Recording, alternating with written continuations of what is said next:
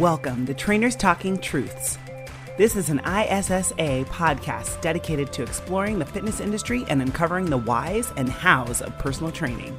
To do that, we'll talk directly to the industry experts and certified trainers. We'll dig into fitness programming, business tactics, nutrition, and more. You'll even hear from current training clients who offer insight from the other side. We've got the fitness industry covered, so turn up the volume and enjoy the drive.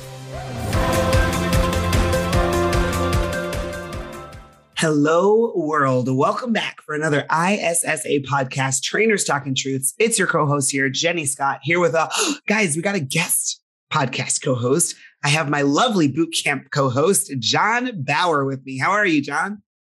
I'm good. Thank you for calling me lovely. By the way, I appreciate it. uh, well, yeah, it's good to be back. It's been it's been a little while since I've, I've been on the podcast, and I'm excited about the the many different topics that we're going to try to tackle today. Yes. Okay. So we have a different format today. Today is just me and John, but we're going to do this kind of like a little game show, and I kind of love it. So before we get started, John, remind everybody how long you've been in the fitness industry.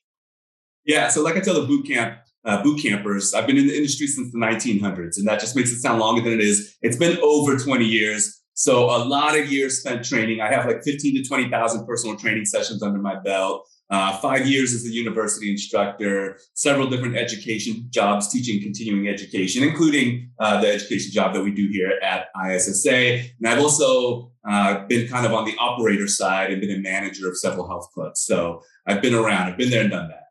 Yes, you have been around a very long time. I personally have been in the industry for 14 years as a certified fitness professional and counting because I am still actively training clients and I do a lot of sports performance for youth and college. That is my jam. And I have a sports performance business here in Arizona, a company that I run and I am the primary trainer for. So, super excited to go through a lot of this stuff with you guys. We always talk about continuing your education, and there's so much out there to learn. And, John, I'm not just talking about like Con Ed for renewing your certifications, right? I'm talking about continuing your education because you find something you're passionate about or something that you think is really cool or something that you know you hear research on you're like what is that i want to know more right are there some things out there that you've done like continuing education or more research on before yeah, you know, when I when I first started as a trainer, I didn't really kind of have a definition for what sort of trainer I was. I was just a trainer, but I was a former college athlete, so I thought that's that's the route I was going to go. Inevitably, my career started. I started working with people that had like different chronic conditions, um, poor movement,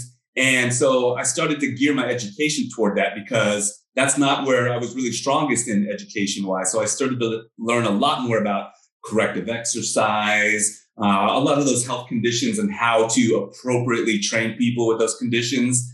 And so I, I kind of went that route with a lot of my education because I needed it. Because at the end of the day, I wanted my career to be successful. And in some cases, you just got to make sure that you get better at different parts of the job so that you can be successful.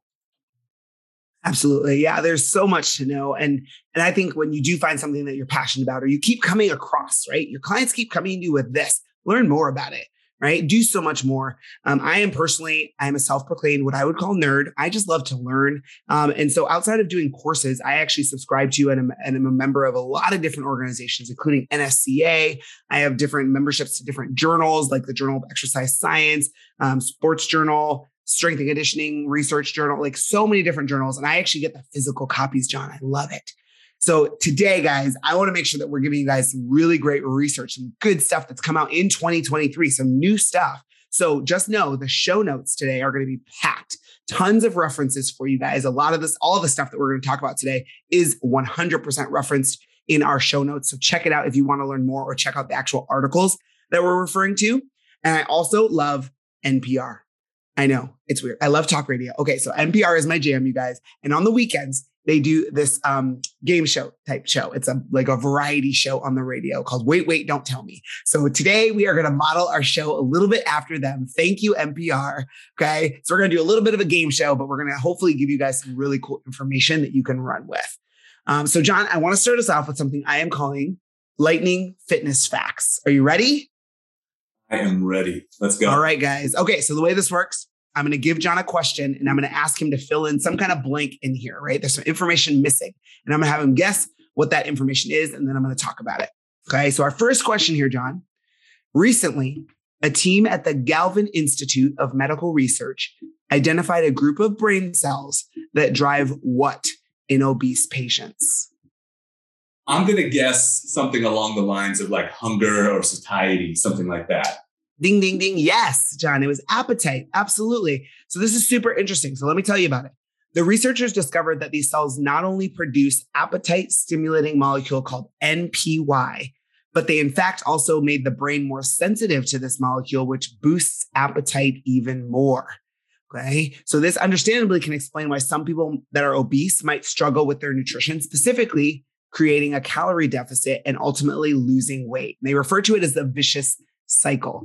So I really like this study and I want to bring this one up, John, because it's important that we understand that we can't just see someone who's overweight who wants to lose weight and say, oh, just stop eating, like eat less, right? Eat less, move more. I see people do that all the time. Eat less with their hand, eat less, move more, right? It's not that simple, right? This is telling us that there's actually something physiologically going on that increases their appetite. And when you have a higher appetite, what do you do? You go satisfy it, right? To make that, that noise stop, right? So super interesting. What are your thoughts on this one?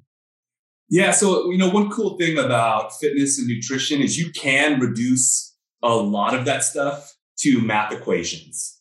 But at the end of the day, that's not how people work. People are not math equations, right? People have have different feelings, and and you know, I guess we can kind of call appetite a feeling because it's it drives your behavior, right? Mm-hmm. And if you have this feeling that's driving a behavior, that's the part that has to be overcome in order to see success in weight loss. So although we can turn calories in and calories out into a math equation, it's really just not that simple. There's other parts of the equation that we as trainers have to take into account when working with our clients. And I've been in offices with people who are just frustrated. They feel like they're following the program, they're doing everything right, but there are other things that are kind of getting in the way, um, and it's and it's very frustrating to them. And we, as the trainer, we can either you know, point our fingers at them and treat them like they're a math equation and, and, that they're not following the rules, or understand that there are other things that drive their, their behaviors.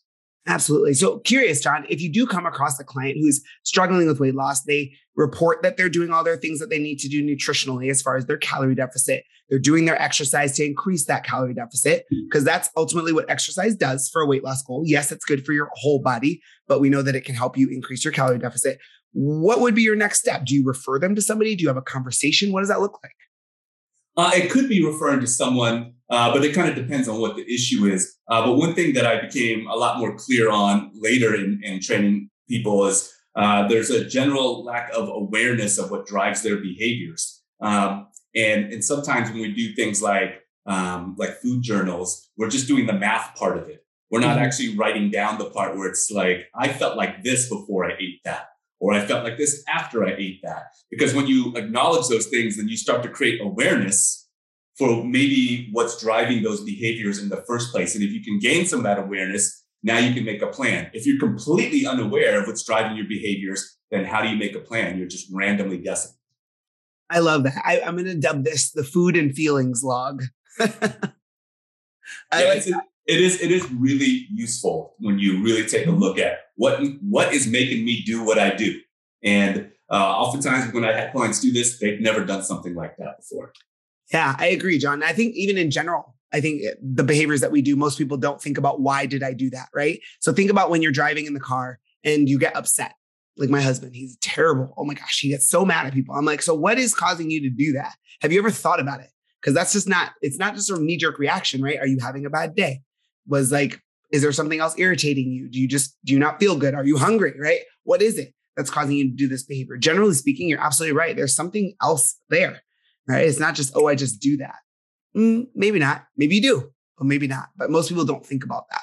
So I love that. All right. Food and feelings, diaries, food and feelings. I love that. All right, John, next one. In a study published in the British Journal of Sports Medicine, the researchers say that how many minutes a day of moderate intensity physical activity, like a brisk walk, would be sufficient to lower the risk of diseases such as heart disease, stroke, and many types of cancer. How many minutes, John? So, how many minutes a day of something like a walk?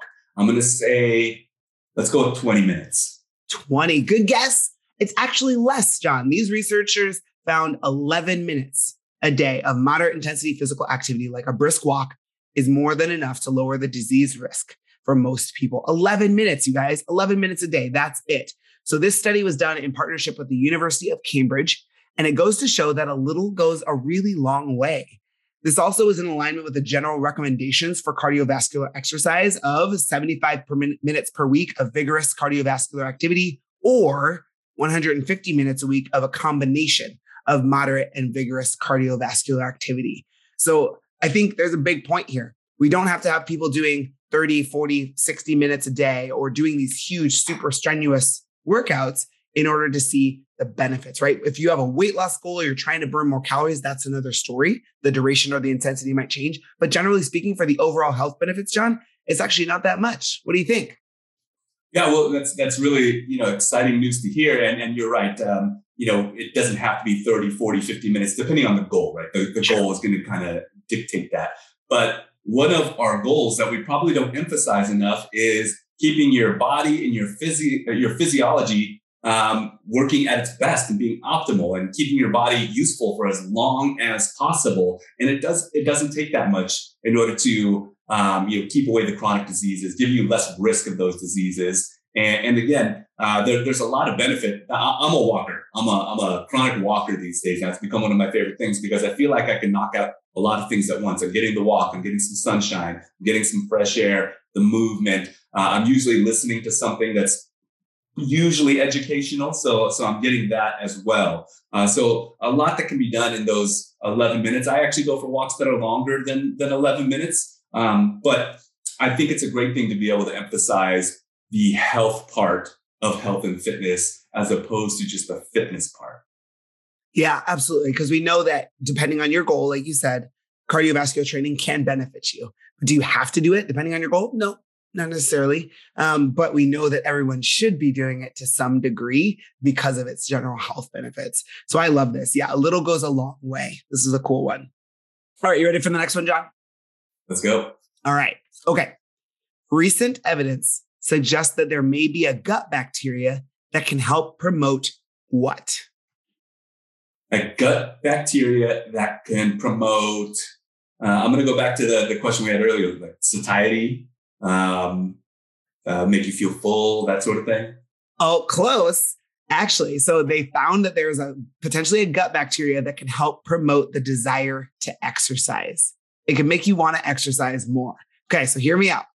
Some species of gut dwelling bacteria activate nerves in the gut to promote the desire to exercise, according to one study in mice. I really want to point that out, guys. This is in mice. Mice are not necessarily physiological. They're not physiologically identical to humans, period. They're mice. Okay. Um, but it was led by researchers at the Perelman School of Medicine at the University of Pennsylvania. This study was published in the Journal of Nature, and it reveals that the gut to brain pathway and it helps explain how some bacteria can boost exercise performance. So one thing that the senior author on this, um, uh, PhD Christopher Thasias, said, if we can confirm the presence of a similar pathway in humans, it could offer an effective way to boost people's levels of exercise to improve public health in general. So I thought this one was super interesting. The biggest thing is it is in mice. And John, can you speak to this? Like a lot of research out there is done in mice. So it's important to understand who the subjects were, right? Yeah, you know, and, and part of the reason research is done that way so that it, uh, um, a lot of the researchers know that mice are different than, than humans, but this is where they want to start to formulate some of their ideas, and and this is where some some fantastic um, fantastic discoveries have come about from this sort of research. So oftentimes that's where um, a lot of this research is started, and it does give us at least a piece of the information that can be really useful for us. And something like this is really compelling because you know, one thing that it makes me think is if there's bacteria that activates nerves that promote the desire to exercise, then there's probably some that do the opposite, right? And that's something I would want to know too is what can I stay away from that's going to make me feel lazy? I can already think of some foods that that make me want to go to sleep right away. But uh, uh, are there some things? Are there some some supplements, something like that can that can affect me in a way where my desire to get out there and be active is even greater? I think that's really really interesting.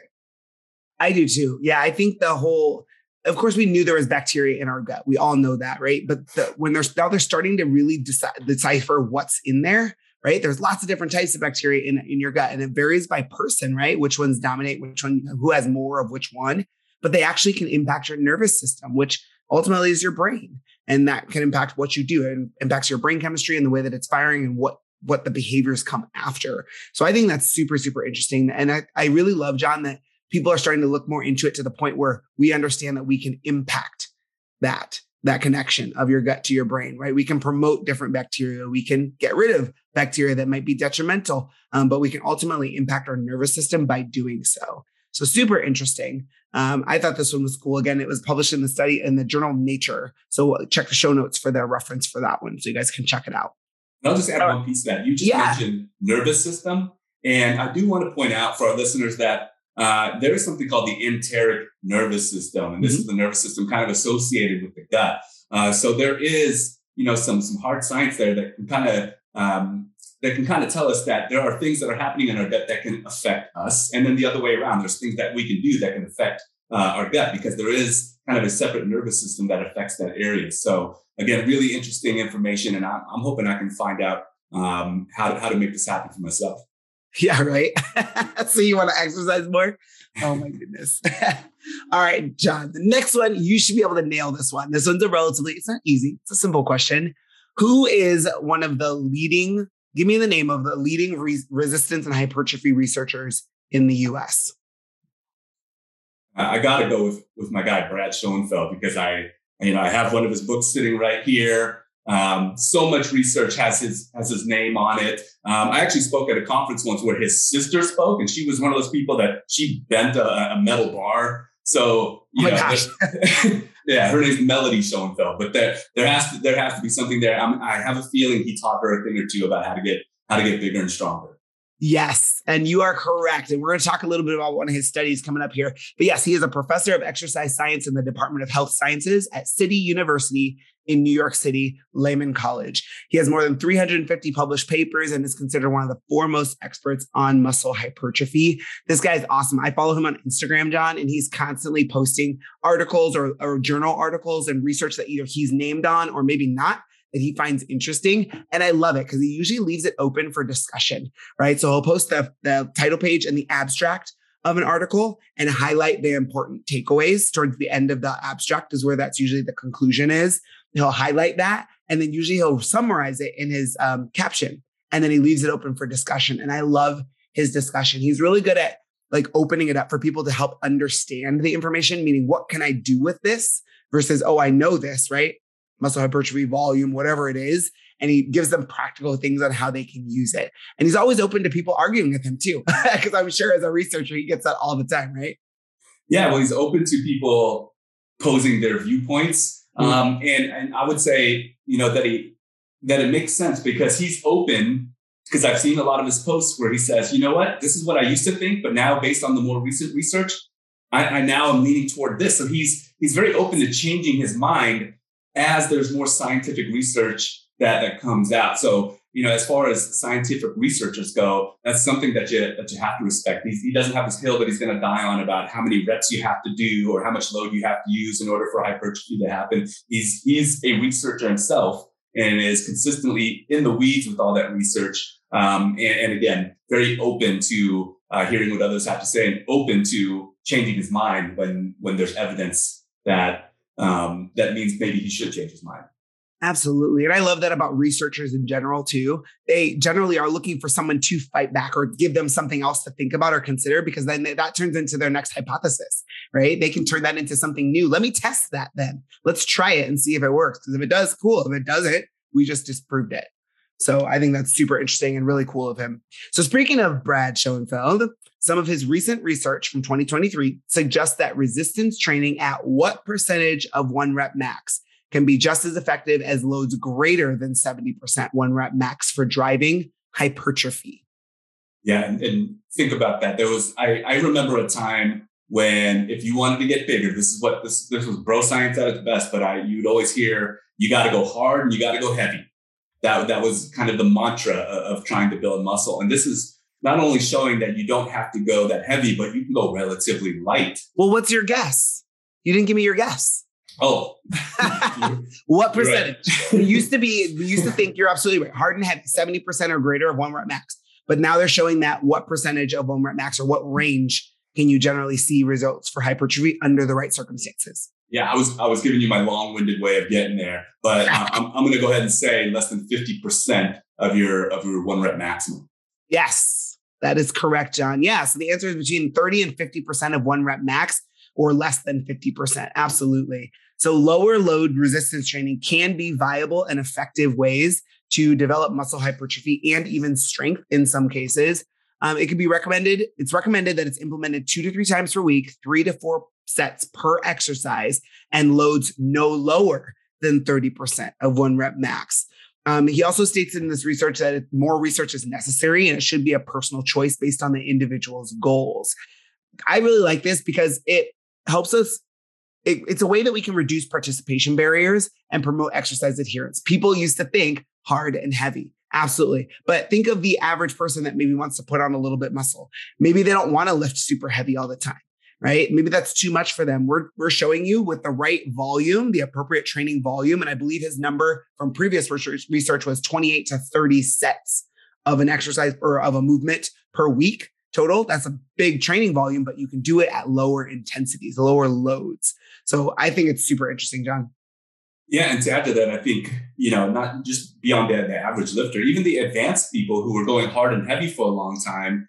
There's a lot of injuries involved with going hard and heavy all the time, uh, shoulders, hips, back, etc. But imagine if you can get a lot of the same result or, or a similar result by uh, lifting a lot lighter just with the high volume in order to uh, in order to make those hypertrophy goals. Now you're getting those, those goals, you're getting the muscles, and you're taking care of your body and taking care of your joints, as opposed to constantly putting the stress of so much load, so much volume all the time that just break down the body. Want stronger abs and glutes? Who doesn't? What if I told you the secret to strength is actually within your feet? We just partnered with a company called Naboso, which has a sensory based product line all designed to help strengthen feet faster. From their textured insoles, socks, and release tools, they're making foot health easier and more effective for both the trainer and your clients. If you're looking to hack your foot strength, then head to naboso.com and use the code ISSA20 for an exclusive 20% off. Again, that's N A B O S O.com and code ISSA20. Yes, absolutely. Bodybuilders out there need to hear that, like me. I love it. So, yeah, lots of cool research that he's been on in the last probably 12 months alone. Um, some really cool revelations. All right, John, before we move on, I want to talk a little bit about client boundaries. So, this is not research based, it's more anecdotal. But, uh, John, I know you have the answer to this one. I heard you were invited to a barbecue with a client. What happened? Yeah. So for our listeners, we were telling some stories about clients uh, over the years, and I, I was telling a story, and, and it is to uh, to Jenny's point about client boundaries um, and, and, where do we draw the line. Um, and I was newer as a trainer, and I, I got invited to a barbecue. And in my mind, I thought, you know, how nice, how how cool! I get to be close with my clients. I get to celebrate on the weekends with them. Go to a barbecue sounds great. And then go to the barbecue and then turns out it's a it's a it's a family event. And um, my my client at the time, uh, she was kind of walking me around. She she ended up holding my hand as we were walking around. She's a, she's introducing me to the family, and I start to realize, okay, I, I don't think this uh, this barbecue is what I thought it was. I, I feel like she's introducing me as her uh, maybe her new boyfriend uh, to the family. Um, and you know, it's just kind of a, a funny way of kind of sharing that, um, you know, in some cases, and I was probably naive at the time, uh, but in some cases, we need to make sure that we we understand where this line is drawn, and in some cases, where that our uh, that our clients understand where this line is drawn, uh, because after an event like that, it can create some awkwardness for sure. And trying to act as the expert and trying to lead uh, your client toward a fitness goal becomes, at least for me, it became more difficult because now that that line of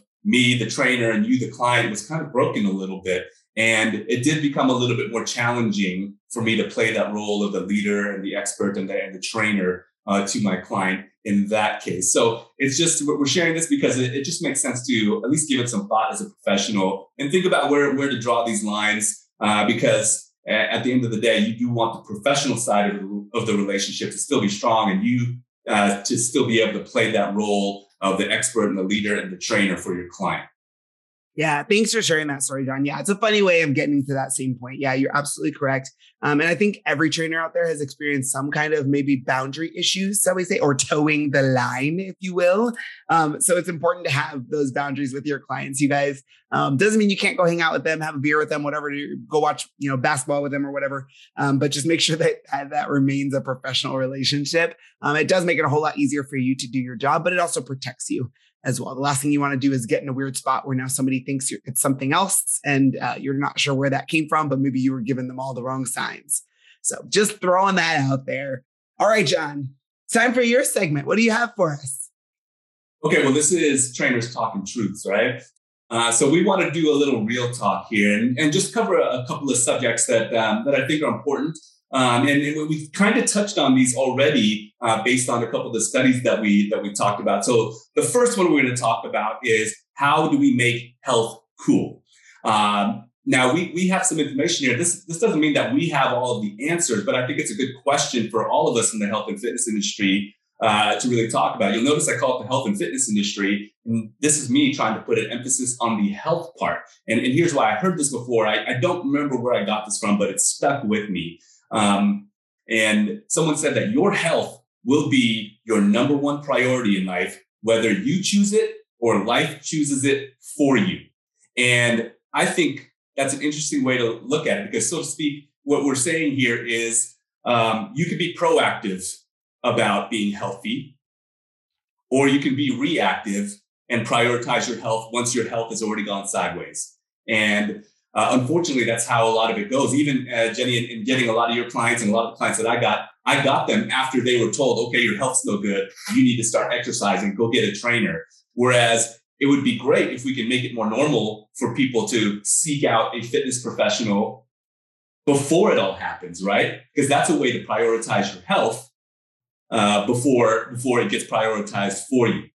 Um, so you know, so just some thoughts on how do we make health cool. One of them is to emphasize the benefits, right? So greater energy, better mood, increased cognitive function, better sleep, reduce chronic disease, increase longevity. These are all great goals to have, but they're oftentimes not the ones that are marketed to us. Mm-hmm. Um, and you know, in some cases, I get it, right? Rightfully so. These are not the things that are that are marketed to us, but these are the things that, at the end of the day, are really the most important things and a lot of these things can help to drive a lot of the more aesthetic goals that people have about looking different, looking better, reducing body fat, uh, increasing muscle mass, etc. Now, another thing we can do is celebrate diverse body types. So health does not only look like lean models, you know, and at some point when some people get so get so lean that it's actually working against their health. You can be plenty healthy and, and still have a reasonable amount of body fat on you. In fact, when you look up the, uh, the quote unquote healthy ranges of body fat percentage, those ranges don't necessarily include ripped abs and, yeah. and striations in all of your muscles. Um, and the more lean you get, although you might look cooler in a picture, you're not necessarily getting that much healthier anymore. You're just it just becomes more of an aesthetic goal as opposed to a a health goal. So uh, so celebrating diverse body types and, and, honoring the fact that people can, can look different still be very healthy, I think is, is one of the ways in which we can help to make uh, health a little bit cooler. Um, uh, another thing is to promote the idea that health and fitness is for everyone. I think a lot of health and fitness marketing is kind of pushed toward people who are already kind of into health and fitness. And there's a lot of people out there who are not exercising, who are not into health and fitness because they have this idea of what health and fitness is, and um, and they think it's not for them. Uh, now, I, I, do think the world is getting a, a, lot better about this than say 10, 15, 20 years ago. Uh, but it still is the case that a lot of people don't think of themselves as, you know, the, the fitness type or the exercise type. But at the end of the day, health and fitness is for everyone. Uh, and then lastly, uh, maybe incorporating some tech and some gamification. That, that's already happened, especially uh, since I started. People are got, got wearables, they got the watches, they got the Whoops tracking their sleep, tracking their steps. All of these things, um, I, I, think, are, are cool innovations that help people to do some of the things like achieve the, that 11 minute walk throughout the day that we mentioned earlier, or just get their overall activity up. Uh, so I think all of those can be, uh, you know, really pretty useful things uh, that can help to make health a little bit cooler. Now, Jenny, any thoughts on, on how we can make health, the health part of health and fitness, a little bit more emphasized? Yeah, I really like the first bullet that you had there. Um, talking to them about like their brain function, their mood, their energy levels, getting better sleep. We all know that these are benefits of being healthy, right? Being active, being healthy, you, you will have good sleep, good mood, good energy, right? But a lot of people, I think, John, they don't know what that feels like. They just know what they experience, right? There's a lot of people out there. I always say this there's a lot of people out there with chronic pain. My back hurts, my hip hurts, my knee hurts, my shoulder hurts, right? Like my neck is always sore they don't realize that that's not normal. It's just something that they experience. So it's their normal. We should be relatively pain free. And I tell my athletes that's athletes that all the time. Why should I ice my shoulder? Well, you play volleyball, you play a, like a, a ricochet sport that you use this arm over and over again, the same motion. You should ice it if it's been if it's ever bothered you. Ice it, even if it's not bothering you, because the goal is to be pain free and stay that way, right? But I think if we focus as fitness professionals on those things, meaning in the intake process or throughout our relationship with that client, ask them, John, how did you sleep? Hey, how's your energy been this week? Have you found that you've had any dips during the day? How's your mood been? Has it been stable? Do you feel off? Do you not feel like yourself? Ask these questions, make them think about it. Because when we bring up the questions, now they have to be like, wait a minute, I don't know if I've thought about it. Well, I want you to think about it for the next week. Make them aware of it right? And then if we can get them into some kind of exercise, even if it's just for a week or two, chances are some of these things might get better. And if they didn't know what it felt like before and they weren't cognizant of it, when it gets better, they may not notice it. But if we pointed out to them, hey, I don't think that's normal, or hey, let's see if we can maybe improve this, whatever it is, give it a week or two. Maybe they'll be like, you know what? That was noticeably different right and that that becomes fun because they're like oh snap i didn't know how good i could feel because i didn't know how bad i was feeling so that's i think my favorite point that you made there john we really have to help people be aware of their bodies because um, one thing I always tell people is if you're in tune with your body, and that means different things to different people, but if you're in tune with your body and aware of what your body's doing or how you feel uh, throughout your day, it's your day, right? You're the only person experiencing it the way that you are. But if you're aware of those things, you can change those things. Um, so I think that's super interesting. Love that awareness, awareness for sure, and it also creates awareness on what winning in health and fitness can be. Winning doesn't just have to be bigger muscles and six pack abs. Winning could be greater energy, better mood, better cognitive function, better sleep, less disease. All of those things are huge wins. Yeah, absolutely. And then people get like like addicted to it, right? Oh, that felt good. I want to keep going because I feel good. I feel better. I don't feel when I, good when I do, you know, what I was doing.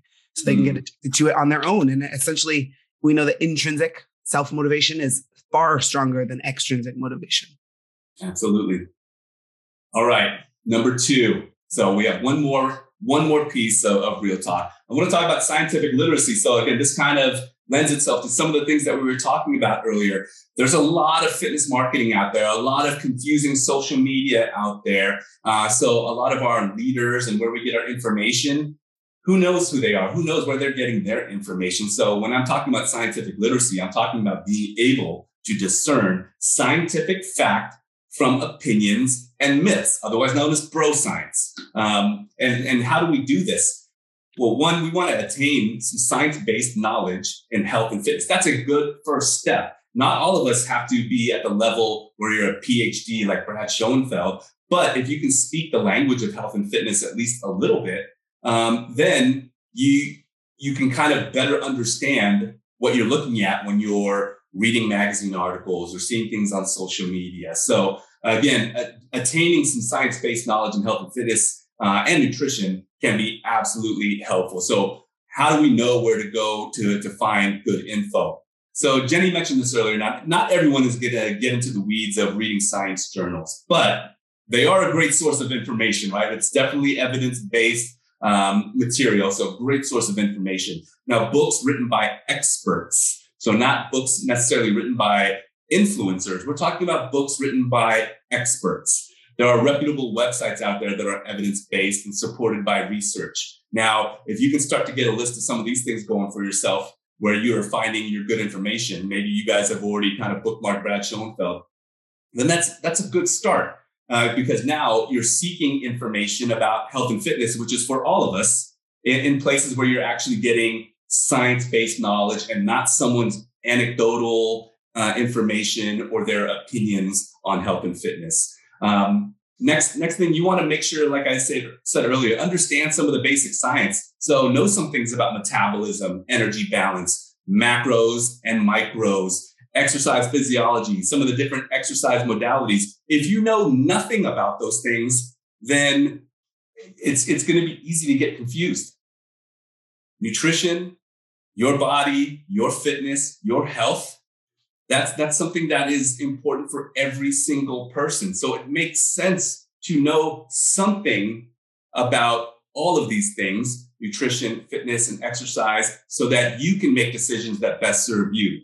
Uh, one other thing to note is science is slow, um, and exercise science and nutrition science are pretty new. So keep up to date. Jenny mentioned earlier about continuing education. Things are different now than they were 20 years ago. There's more information now. So staying up to date absolutely helps. Um, seeking guidance from experts. So I mentioned earlier, how great would it be if people didn't wait for something to go wrong before they hired a trainer? What if they just hire a trainer because they prioritize their health? Not to mention, a lot of trainers out there are actual experts in this information, so they can be the person that is helping you to find your science based knowledge in health and fitness and nutrition. Now, all of this can take time and all of this can certainly take some effort, but when it comes to your health, it's absolutely worth it. How many subjects are there that you should know more about than your own health and fitness? I think it's a great question to, to ask yourself because I think a lot of us just don't know enough. Absolutely. Yeah, I say that this is our little shell that we're walking around in. You have to take care of your shell because you only get one shell. It's not like we can leave our shell and go to a different one. we're not crabs, right? Um, yeah, this is awesome, John. Um, people, there's a lot of information out there. And when you were saying bro science, I want to make sure that we clarify bro science isn't necessarily bad, guys. And I'm using air quotes here. You can't see me, but bro science, it's usually based in science. Like somewhere back there, it had a scientific or an evidence based, you know, basis. Um, but it's kind of like a game of telephone. Either the longer, like longer time goes by, or the more times it's shared, right? It gets distorted. It gets distorted. So usually it ends up just being incomplete, inaccurate, or maybe just old information. okay, because some of the bro science out there was true when Arnold was big, right, way back when, right? But maybe it's not now. To John's point, it's evolved in the last 15, 20 years. It's evolved in the last five years. There's things that we used to say, like eat every two hours what was that? That was eight, ten years ago. And now they've disproven that, right? There, there's time and place for when you might want to do that. But for the average person, they don't need to eat that often, right? They've kind of disproven that. It's not a thing. Same thing with the timing windows for when you need to eat before and after exercise. For the average person, it does not matter. But for some people, time and place, it might be a, a, a thing that they need to pay attention to. But the average person does not need to pay attention to that. Um, so lots of cool information out there. Thanks for sharing that, John. Super cool. Um, but guys, hopefully this was fun. I thought it was fun. so let us know in the comments if you like this because we could definitely do it again. Share some more research. This is actually something that's been on my my ISSA bucket list for a while now, John, to share research. I'm into it so much that I just want to share some of these things that we're learning. What does it mean? But more importantly, what can you guys do with this information? So if you guys like it, let us know and we will try and make this a regular in our little rotation here and get you guys some of the newest, latest, and greatest. But John, any last words, takeaways for these guys before we shut it down? Yeah, you know, I think the, the last points I'll make are just to a reminder of uh, the, the real talk rounds. We talked about the health part of things and how do we emphasize that? How do we get people to prioritize that, including ourselves uh, a little bit more? Because there is the fitness side of things that is highly marketed to us. And, and I get it. I think it's cool. I, I love all that stuff.